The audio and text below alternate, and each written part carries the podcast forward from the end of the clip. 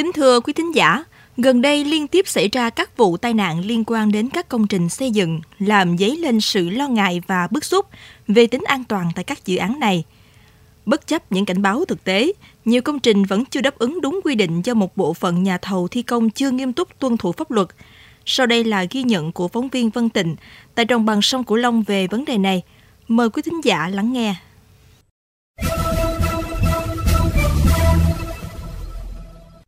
Mình cũng chưa có đeo lên được em cũng đang tiếp tục cứu hộ. Cứu hộ đang tiếp tục. Các phương án thi công nó cũng các chuyên gia mà đang, đang, đang triển khai đang, đang Thế có vi phạm thì mình sẽ xử lý mà bây giờ chưa.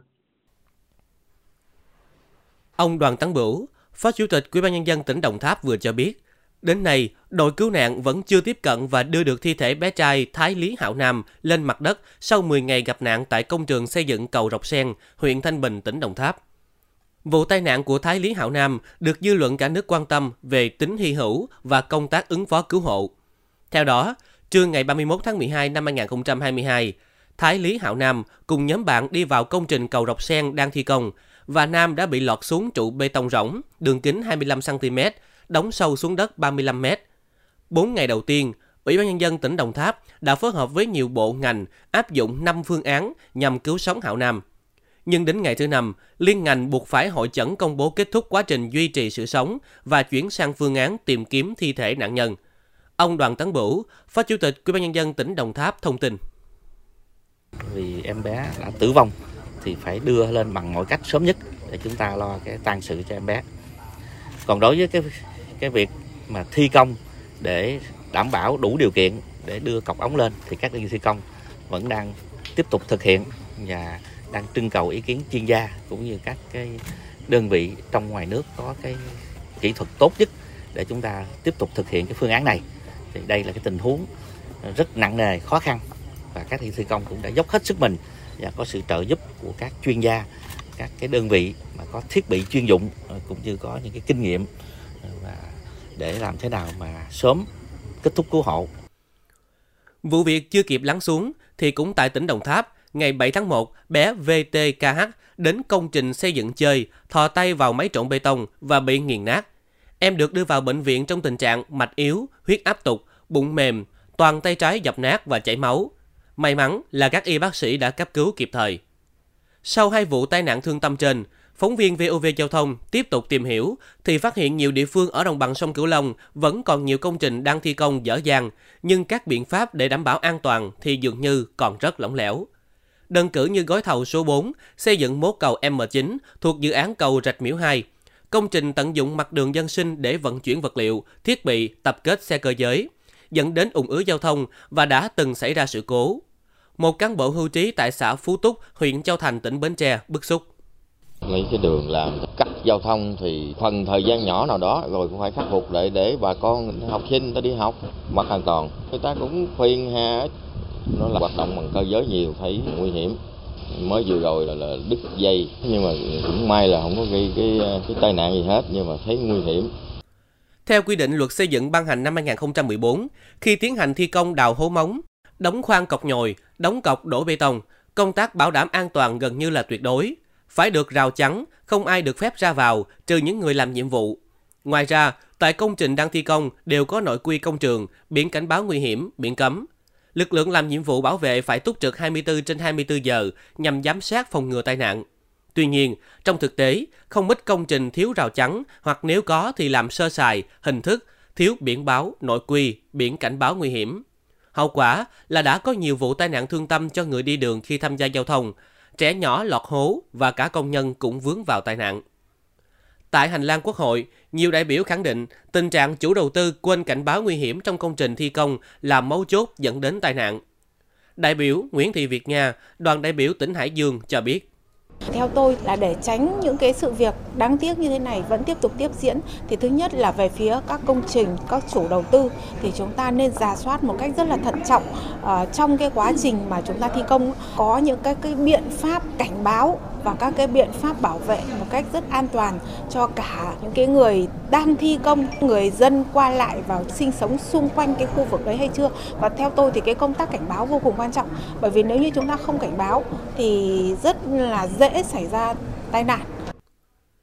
Theo quy định của pháp luật hiện hành, phạt tiền từ 30 triệu đến 60 triệu đối với chủ công trình không có biển cảnh báo đề phòng tai nạn, không bố trí người hướng dẫn tại những vị trí nguy hiểm trên công trường, không có biện pháp bảo đảm an toàn thi công và không bố trí đủ nhân lực để giám sát thi công. Quy định đã có, thế nhưng trên thực tế, tai nạn vẫn xảy ra và hàng ngày trình rập tại các công trình xây dựng.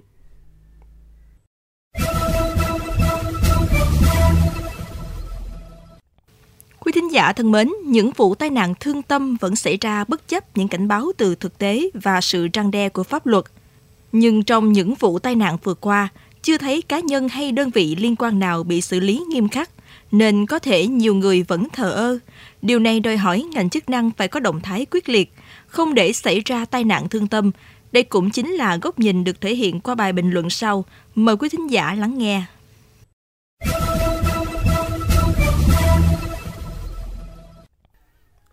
Trong suốt 10 ngày đêm cứu nạn tìm kiếm thi thể bé trai 10 tuổi Thái Lý Hảo Nam, cơ quan báo chí đã nhiều lần đặt câu hỏi đối với ngành chức năng tỉnh Đồng Tháp vấn đề có khởi tố vụ án hay không. Và câu trả lời của ông Đoàn Tấn Bửu, Phó Chủ tịch Ủy ban nhân dân tỉnh Đồng Tháp là trước mắt tập trung cứu hộ cháu bé. Các bước tiếp theo nếu có sai phạm thì sẽ xử lý theo quy định của pháp luật. Ở đây, trong bối cảnh tang thương thì bước khởi tố vụ án không phải để khoét sâu thêm nỗi đau mất mát mà là công việc nghiêm khắc trên tinh thần thượng tôn pháp luật. Luật đã ban hành, nếu làm sai dẫn đến hậu quả đáng tiếc thì phải bị xử lý. Theo số liệu thống kê của Cục Quản lý Môi trường, tại Việt Nam, bình quân mỗi ngày có 18 trẻ em tử vong do tai nạn, thương tích, nhưng lại không chỉ rõ nguyên nhân xuất phát từ đâu. Tuy nhiên, bằng đôi mắt chứng kiến, bất kỳ ai cũng xe thắt ruột gan khi nhìn thấy những đứa trẻ hoảng loạn, sợ hãi, thậm chí là không qua khỏi vì tai nạn. Bao nhiêu đó đã đủ ám ảnh và răng đe đội ngũ làm công tác quản lý các công trình, công trường xây dựng hay chưa? Chúng ta đều thấy, quy chuẩn an toàn lao động và thi công có nhiều. Sau các vụ tai nạn lao động thì những câu khẩu hiệu quyết tâm chấn chỉnh cũng không ít. Nhưng thực tế, lâu lâu lại xảy ra một vụ tai nạn. Theo quy định của pháp luật hiện hành, phạt tiền từ 30 triệu đến 60 triệu đồng đối với chủ công trình thi công không đảm bảo an toàn. Nếu thiếu trách nhiệm gây hậu quả nghiêm trọng, còn có thể bị xử lý hình sự. Nhưng có lẽ phạt tiền thì quá đơn giản và chưa đủ sức mạnh để khống chế thái độ thờ ơ, xem thường an toàn tính mạng của một bộ phận đội ngũ thi công công trình. Nếu cảnh báo không đủ sức răng đe, thì phải xử lý nghiêm. Hình phạt nặng mới giúp bớt tái diễn tai nạn và an toàn thi công mới được lặp lại nghiêm túc. Vậy nên, để bảo đảm tuyệt đối an toàn tại các công trình đang thi công, xây dựng, nhất là các công trình thi công gần những khu dân cư, nhằm phòng ngừa hậu quả thương tâm, đau lòng, lực lượng chức năng có thẩm quyền cần thường xuyên thanh tra, kiểm tra, đình chỉ ngay lập tức và lập biên bản xử phạt mạnh tay hơn đối với những công trình có dấu hiệu vi phạm, thiếu các biện pháp bảo đảm an toàn. Đặc biệt, cần truy đến cùng trách nhiệm cá nhân, tổ chức liên quan, xử lý nghiêm khắc về mặt hành chính lẫn hình sự, dân sự, để không còn xảy ra những tai họa không thể sửa chữa, khắc phục. Bên cạnh đó, vai trò của gia đình cũng rất quan trọng. Tai nạn xảy ra với con trẻ, dù có đổ lỗi cho cá nhân nào, thì việc đầu tiên phải xét đến là sự giám sát trông coi của bậc làm cha, làm mẹ. Trách nhiệm người lớn phải dạy những đứa trẻ biết tự bảo vệ mình và chỉ có gia đình mới là cổng rào trong giữ trẻ an toàn nhất.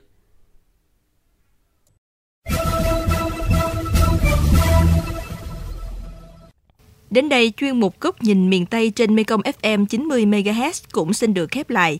Những vấn đề bất cập tại địa phương xin vui lòng gửi về địa chỉ thư ký mekong 90 a gmail.com.